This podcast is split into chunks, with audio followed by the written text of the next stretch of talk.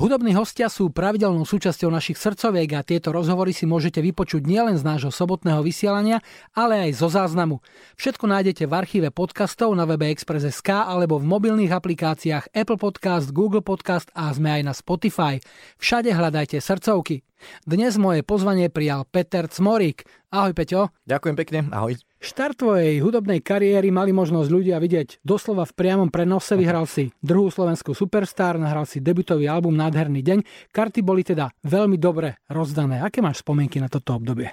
Je matné. Je to už predsa pár rokov. Myslím, že tá Superstar končila v 2006 roku, prelom 2005-2006. A to je už dobrých 13-14 rokov. Takže spomienky matnejú, ale mám z toho dobrý pocit. Mal som obdobie, kedy som z toho nemal dobrý pocit, lebo veľa ľudí mi dávalo tak najavo, že je to nezaslúžené, tá sláva, ktorá vlastne z tej súťaže nejakým spôsobom vyplýva, keďže je to v telke a v novinách a médiá sú to uh, úplne plné a ty za to až tak nemôžeš. Ty spievaš pesničky. Ty nasadneš for... na vlak a vezeš sa. Áno, ten formát je taký silný, proste, že ťa to vystrelí, keď ťa to má vystreliť. Mňa to vystrelilo.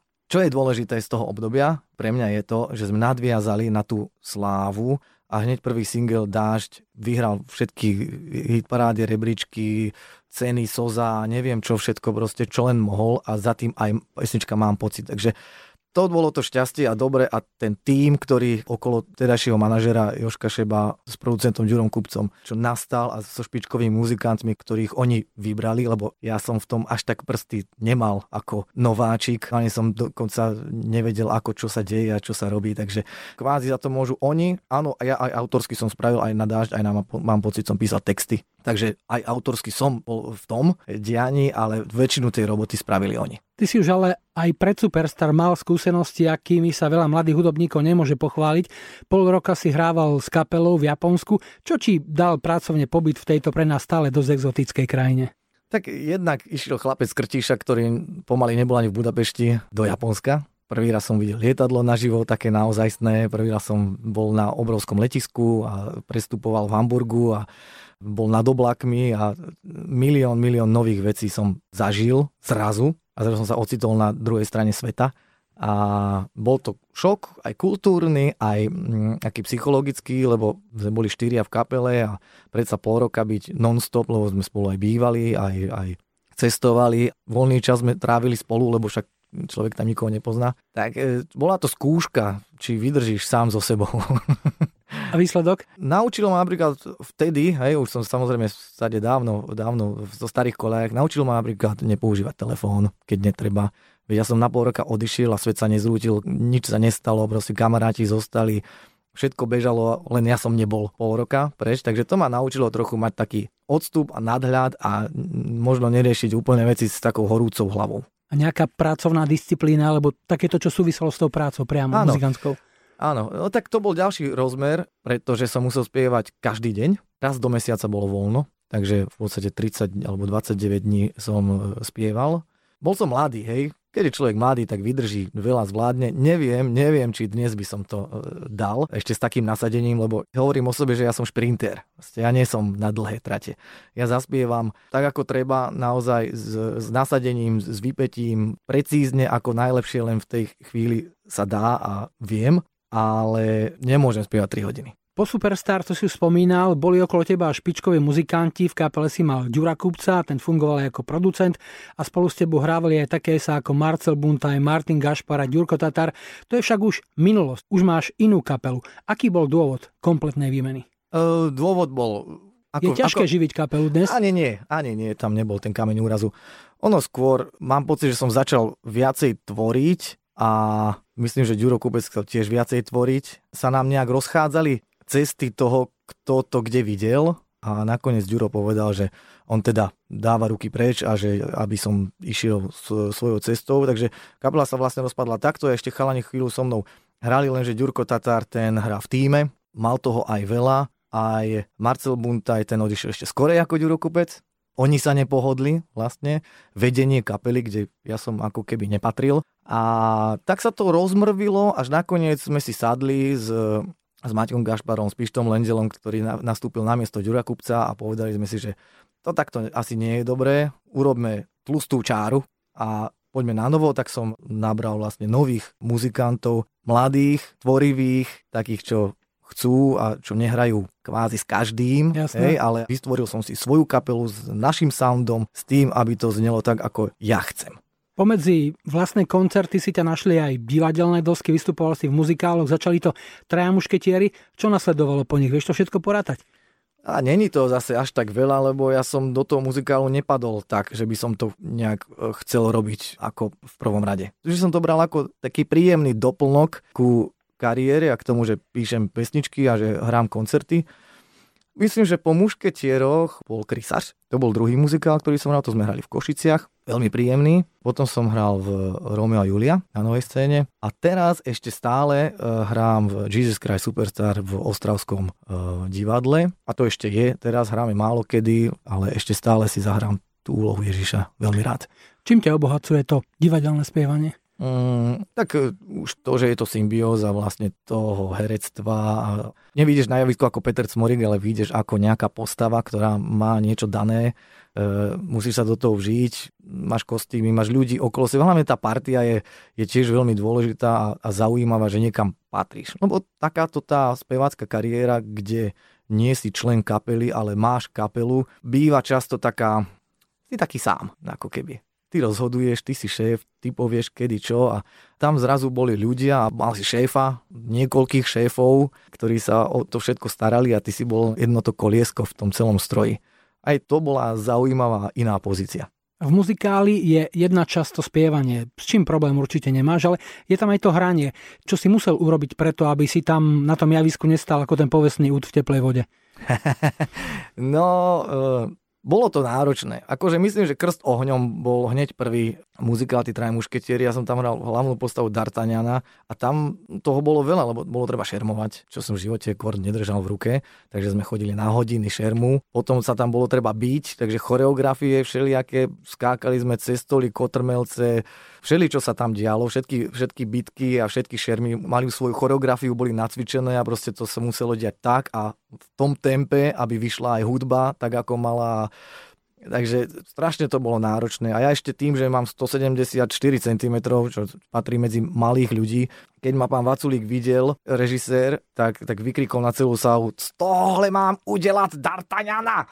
Takže hm, boli to zaujímavé chvíľky, ale ja si myslím, že ja vždy dostanem, tým, že nie som všestranný muzikálový herec, teda vôbec nie som muzikálový herec, ale som spevák, tak vždy dostanem úlohu, ktoré sa má spievať. Hej? Okrem toho D'Artagnana, tam, tam proste to nejak bolo ináč, ale potom aj ten osud v Krysažovi, aj ten Páter Vavrinec v Romea Julia, aj ten Ježiš boli dosť statické postavy, takže ja som nikdy netancoval, nikdy som nepotreboval nejakú choreografiu robiť potreboval som zaspievať veci, ktoré nezaspievajú iní. Robiť albumy v dnešnej dobe už nie je taká veľká moda ako kedysi. Ten tvoj posledný, taký regulérny album o tebe vyšiel v roku 2013, potom si robil ešte nejaké, nejaké EPčko.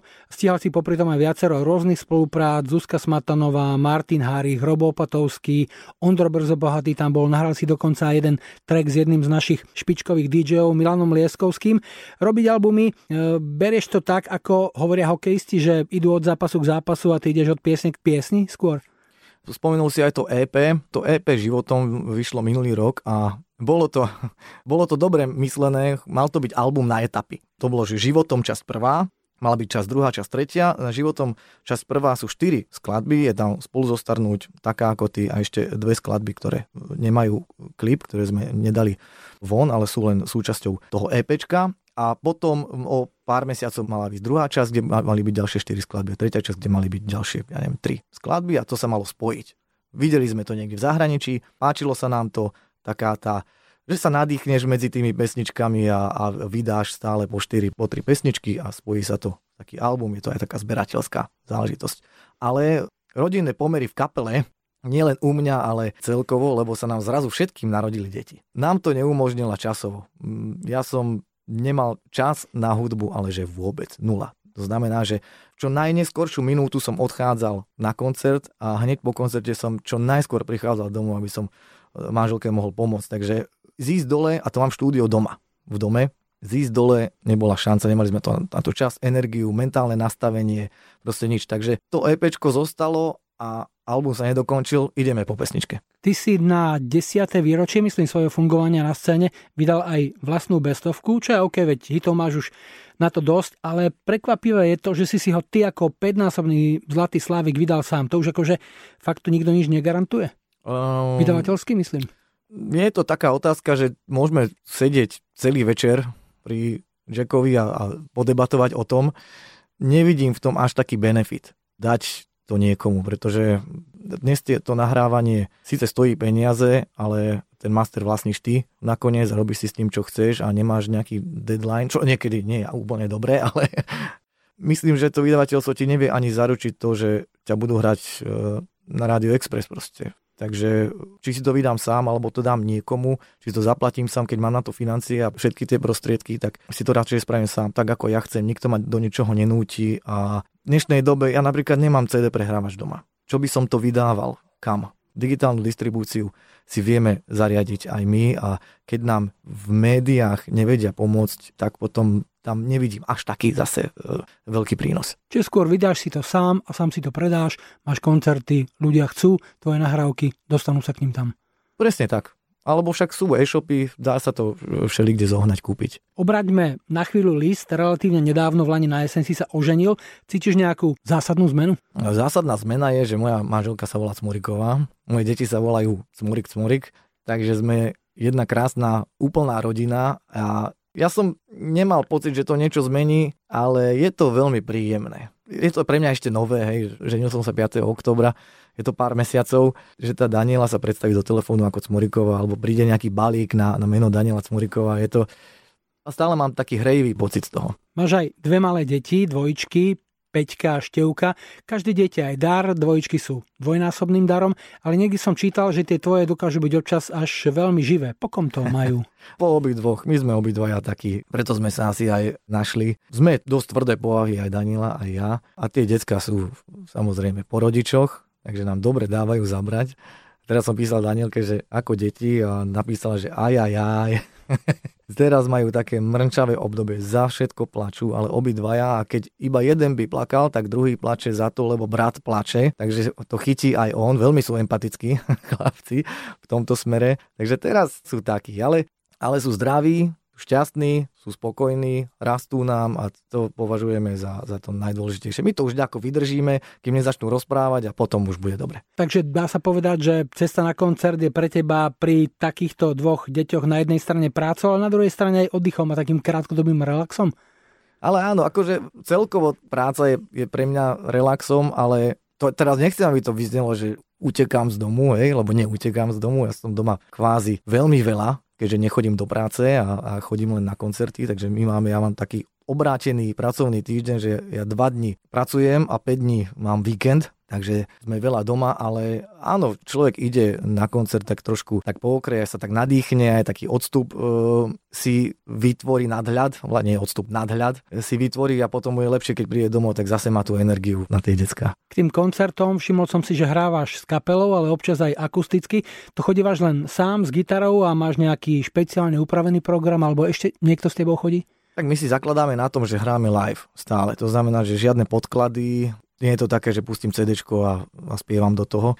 Chodil som aj sám, ale nie je to úplne príjemné proste byť na javisku opustený sám. Ja viem, že ale však nie je dobre, keď si človek má s niekým pokezať. Áno, presne tak, aj tá opora, poď ideme si dať kávu, alebo som sám a čo teraz idem si dať kávu. Akože starajú sa ľudia samozrejme o nás, ale, ale má taký oporný bod aj na javisku, aj mimo javiska je, je veľmi fajn. Takže keď je takýto akustický set, tak minimálne dvaja, traja sme na javisku, podľa toho, ako, ako sa dá, ale väčšinou propagujem kapelu. My sa aj voláme Peter Smorik Band a snažíme sa čo najviac hrať, aby hrala celá kapela. Samozrejme, že na niektorých akciách sa to akoby nedá, tak vtedy to nejak e, okliešťujeme, ale, ale e, gro je, aby sme hrali ako kapela. Už dvakrát si robil predskokaná na turné skupiny tým, s iným ako Palom by si nešiel?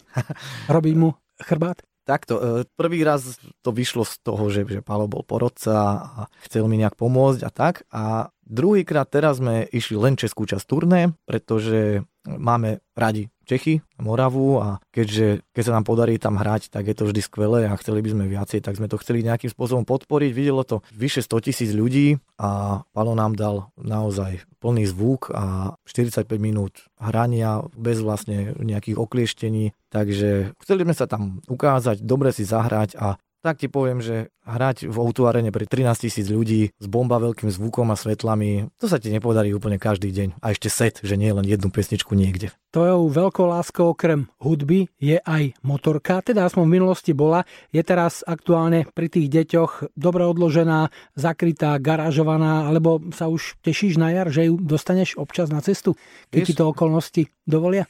Vieš čo, motorka je predaná, lebo my sme sa aj stiahovali medzi tým a proste to, sa to nejak nedalo sklbiť a naozaj, že ja som dva roky nemal šancu sadnúť na motorku. Teraz som bol na výlete na Grossglockneri v Rakúsku, mm-hmm. na Hochalpenstrasse, to tam milujem. Požičal som si z požičovne motorku a zatiaľ to tak bude, že keď sa vyberiem niekam, tak pôjdem na nejakú dlhšiu trasu a kvôli tomu sa neoplatí držať motorku, takže mám kamarátov, ktorí majú požičovne a proste si zoberiem motorku, akú chcem, vyskúšam si nejakú novú stále, stále mi niečo ponúknu, čo by sa mi hodilo, podľa toho, ako ďaleko idem, kam idem a aký charakter má tá jazda, takže aj sa teším, že skúšam nové stroje a zatiaľ je to takto, uvidíme dokedy. Ďalšia tvoja eh, láska bolo učenie. Ty si ešte pred Superstar doma v Krtiši na základnej umeleckej škole učil. Ehm, nechala si tieto dvierka ešte nejako otvorené? Je tam ešte nejaká budúcnosť? To je taká otázka, na ktorú ani neviem úplne odpovedať. V prvom rade učil som síce rád, ale nebol to môj dream job. Bolo to z toho, že ma neuživila hudba, tak som musel niečo robiť a najbližšie k tomu bolo, bolo učenie hudby. Teraz keby som mal učiť, tak by som si ale musel vyberať žiakov, asi nás už, keby som učiť nechcel. Asi by som učil niečo pokročilejšie, možno dospelých ľudí, možno takých tých naozaj talentovaných, ktorí potrebujú ešte s niečím pomôcť a cítili by odo mňa nejaký prínos. Takto možno. Sám viem, aké to bolo, keď som študoval na žurnalistike a učilo nás tam množstvo teoretikov boha pustých, ktorí v živote s médiami neprišli do kontaktu a o to viac sme si cenili učiteľa, ktorý naozaj prišiel z fachu, mal najazdené nejaké kilometre aj nacúvané pred mikrofónom, pred kamerou, v redakcii proste aj píšuci novinári.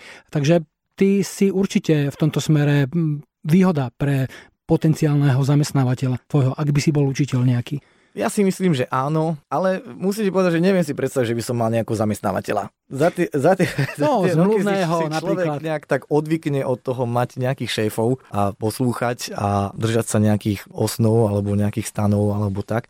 Takže skôr by som to tak voľnejšie bral. Jasné, však formy sú rôzne. Rok 2020 je stále iba v rozbehu. Čo od neho očakávaš? Čaká nás veľa práce. Ako sme si e, v kapele povedali a, a slúbili a naplánovali. My sme vydali teraz Vianočný song, ktorý bol veľmi príjemný, úspešný, dúfam, že potešil ľudí cez Vianoce.